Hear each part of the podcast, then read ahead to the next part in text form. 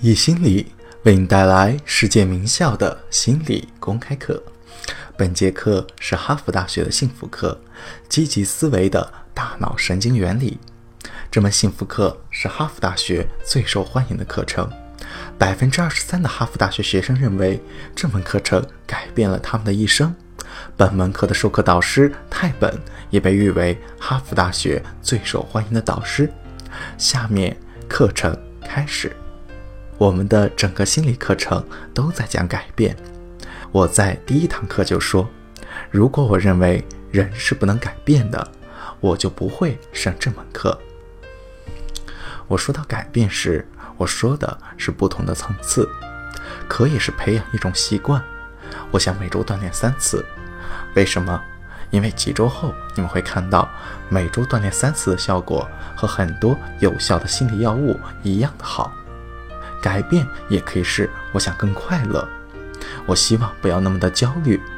不论你希望生活有什么样的改变，总有一定的模式和方法行之有效。在第二堂课上，我们经常提到，改变是很难的，很多研究都证明了改变有多难。还记得双胞胎研究吗？那个研究的结论认为快乐是一种随机现象。还有丹尼尔关于有效性预测的研究，在哈佛大学取得终身职位或者考入哈佛后，我们的幸福感上升；当我们遭到拒绝后，我们的幸福感下降。但是很快我们又会回到幸福感的基准线上。人生的多数时候，幸福感都是在基准线上下波动的，获得上升的抛物线非常的难。剑桥萨默维尔研究也表明，五年的干预最终导致消极的改变。即使有最好的心理学家、心理治疗师、社工，还有各种计划进行干预，实验人群中还是有更多的人酗酒。我们知道改变很难，不论是个人还是社会层面。然而，我们也知道改变是可能的。我们知道有很多人争辩说改变是不可能的。他们犯了普遍性的错误，他们只看到了平均分，而不看到例外的情况，不看那些实现改变的人。当我们研究改变时，是例外证明了改变是可能的。有些人实现了改变，或者是通过治疗、读一本书、参与学习，或者是通过交谈。有时只需要一句话，就能改变他们整个人生。他们是例外，但是由此我们明白了，问题不再是改变是否可能，问题是如何才能实现改变。这个问题将在本次的讲座中进行更深入的高层次的探讨。改变是怎样的？具体到微观世界，在我们的大脑层面，改变是什么样子的？改变发生时。我们的大脑有怎样的变化？直到一九九八年，神经学科学家认为大脑是不变的。我们生来具有一定的神经元、一定的通道。大脑在三岁以后就不会生长，不会改变。开始时，大脑可能会改变发展，但是三岁之后就会不再改变了。这个理论直到一九九八年时还站得住脚。这个理论让人们相信了快乐是随机现象。你生来具有一个基因，具有一定的神经元通道，有一些经历对你产生深刻的影响，而剩下的人生就会围绕着这个水平波动，不会改变。直到1998年，科学家开始发现大脑其实是可以改变的，并且提出了神经可塑性的概念。神经可塑性是指神经元具有可塑性，它们会改变。不仅如此，不只是大脑的神经元通道会改变，而且神经元是发展的，在人生中不断的形成，直到我们死去。因此，事实并不是我们生来就具有一定量的神经元，然后就一直走下坡路。传统的认识让很多人相信了这种说法。事实上，神经元是发展生长的，在人生过程中不断出现的。大脑在很多方面都像是一块肌肉，使用它就不会失去它，使用它就能让它再生，让肌肉变得更加发达。问题在于，要如何使用它，才能让它帮助我们快乐，变得更加的快乐？大脑里有数以百万计的神经通道，不同的神经元在大脑里面连接，有的很薄，是新生的。有的更厚、更健全，它们的作用方式有点像自然界，既有大河宽敞的渠道，也有小河狭窄的渠道。原理是这样的：神经元之间会发生联系，你的思维模式就会按照特定的路径运作，那个路径会成长，像河流一样。每次有水流过，河流都会变得更宽一些；没有水的时候，神经元不工作时，它就会萎缩一些；而使用时，神经通道就会得到扩展；不使用时就会萎缩。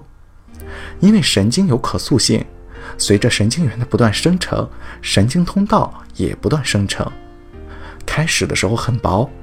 举个例子，我学法语学了一个新词，在我大脑中就形成了新的联系。如果我只听了这个词一次，神经通道就会分裂，会消失。如果我不断的听到这个词，最后通道就会变得越来越厚，最终我会一生都记得这个词。这就好像形成了一条新的河流，而不再是随时都可能消失的小溪。这是我们理解改变思维的关键方面，并且最终能够提升我们的幸福感。神经通道就像河流一样，能够自我巩固。想一想，下倾盆大雨的时候，水流向已有的河流，流向渠道，流向我们建好的沟渠。如果之前什么都没有，那么形成一条河流或者小溪会非常的困难。我们的精力也更倾向于流向已经建成的神经通道，并且进一步的加固它，而不是去形成一条新的神经通道。所以，如果我们想要记住什么事情，和其他的事情产生联系是很好的方法。和已有的神经通道、已有的记忆形成联系，理解这一点很重要。理解神经可塑性，理解我们如何实现改变，能够让我们变得更加的成功，能够让我们更加的快乐。一条小溪很容易就会消失。当它变得更宽时，就更有可能保留下来。不仅能够保留下来，而且能够继续成长。它是具有自我巩固性的。习惯就是这样，一种做法反复的被巩固，就会形成一种习惯。比如打网球，你反复的运用正手打球，开始的时候你要考虑怎么击打，必须要集中精神。手腕要翘起来一点，知道球拍应该停在哪里。但一段时间之后，挥过几百几千次之后，你就不用再考虑怎么打了，因为它已经形成了一条渠道。只要有球飞过来，你就不需要再考虑。它是被吸引的，你的思维被引向那个或者那些特别的通道。很多通道告诉你，举起球拍击球。完全都是自动的，音乐也是如此。经常练习演奏的人，或者经常练习一种运动的人，他们的大脑真的会改变形状，更多的神经通道在那个区域形成。让我演奏 C 调，让我的手指这样去移动。根据我看到的乐章，特定的神经通道被创造出来，大脑在那些区域变得更厚。做的越多，流入的经验就越多，直到它变成渠道，让我不再需要考虑就能够演奏降 C 调，完全是自动的。他们做过一项研究，他们让伦敦的出租车司机和新手司机在获得职业证之前，必须要学习伦敦地图。去过伦敦的人都知道，伦敦的地图非常的复杂。司机们花了很多的时间学习地图，他们发现司机们的大脑在学习地图前后，视觉皮质发生了一部分的变化，因为他们在使用那部分大脑，他们有经验，而这些经验在大脑中形成沟渠。当有人说牛津广场时，他们立即知道要走哪条街才能够去到牛津广场。他们的大脑变得更大，那改变了他们神经的可塑性，这是非常好的消息。那意味着我们可以控制，我们可以引入改变。在大脑里，既有健康的通道，也有不健康的通道。比如说，一些消极的通道，一个总是忧心忡忡的人，只要一有事情发生，他们就立即转向。那对未来意味着什么？那对我的期望意味着什么？那对今天意味着什么？时刻担心着各种事情，甚至经常为好事而担心。他们会立刻把好事理解成需要担心的事情。或者是发现缺陷，通道是自行巩固的。消极思维会通过大脑的通道不断寻找自我的缺陷。我还记得我的亲身经历，我得到了奖学金，但我的大脑立刻就开始想：为什么我得到这个而没得到另一个？我有那么多事值得感激，但作为消极者，神经通道经验流向的河流是那条最大的河流。当时对我来说，最宽的河流就是消极的。有消极渠道，就有积极渠道。积极渠道是什么？一个即使在困难环境中也能发现积极的人，也许不会说这是一件好事，但他会从发生的事情中寻找积极的一面。乐观主义的渠道更加的宽大，经验就会流向那里。今天我们对大脑的认识更多。这些渠道存在于哪里？我给大家举个众所周知的例子。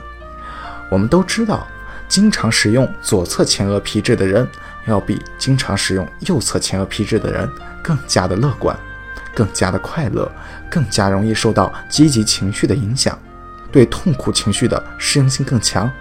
右侧前额皮质活动更多的人和左侧前额皮质活动更多的人比起来，更加的压抑。几百年前我们就知道这一点了，为什么？因为人们发生意外的时候，左侧前额皮质受损的人，他们会变得更加的抑郁，因为右侧活动的更多。相比而言，如果意外发生在右侧，人们经常会变得更加的快乐。当然，我不建议以此为干预方法，不管怎么样，都不要在家里尝试。但是如果走在街上，你碰巧摔倒，记得最好往右边摔。需要记住的更重要的事情是，相同的刺激往往造成不同的反应。世界不只是一个外在世界，还是一个内在的世界。对于不同的头脑来说，同样的世界既可能是天堂，也可能是地狱，要看那种经验流向哪里。多年来，我变得更像是一个积极者。通过休息，通过沉思，通过书写，通过身体锻炼，我变成了一个积极者。为此，我付出了很多的努力。我人生最大的财富是我娶了一个完美的积极者，我的妻子 Tommy。她不需要后天的努力就能变得非常的积极。举个例子，我们参加一次派对回来，派对上有个人不停的说话。我正要和汤米抱怨，那个人真是个话痨。他在我开口之前说道：“你看那个人多好，他对所做的事情是如此的有激情。”在我眼中的话痨，在他眼中就是激情。他自动地发现积极的一面。这里有基因的因素，让某些人比其他人更擅长发现益处，但与此同时，我们可以加以培养。我们可以逐渐的去塑造那一条条通道。我们所做的就是改变大脑。我们会在冥想专题部分讲到这个问题。冥想，比如经常做瑜伽，能够改变我们大脑里的通道，让左侧比右侧更加的活跃，让我们更容易受到积极情绪的感染，对痛苦有更好的承受能力。我们可以改变大脑。利用神经的可塑性和神经形成。下周我们会谈到两种类型的改变。第一种是渐进的改变，这种改变就像是自然界的水冲刷石块，历经时日，让石块变得更薄、更光滑。这是世界上常见的一种改变，是一种健康的改变，没有捷径，需要时间。然而，改变的过程可以和结果一样让人享受。想想学习演奏乐器，它需要时间，因为我们在大脑里创造了新的神经通道。当我们学习演奏乐器时，我们享受十年的学习过程。我们还可以享受最后站在台上演奏前的乐趣，所以改变本身是很有趣的。我们既能享受过程，也能够享受结果。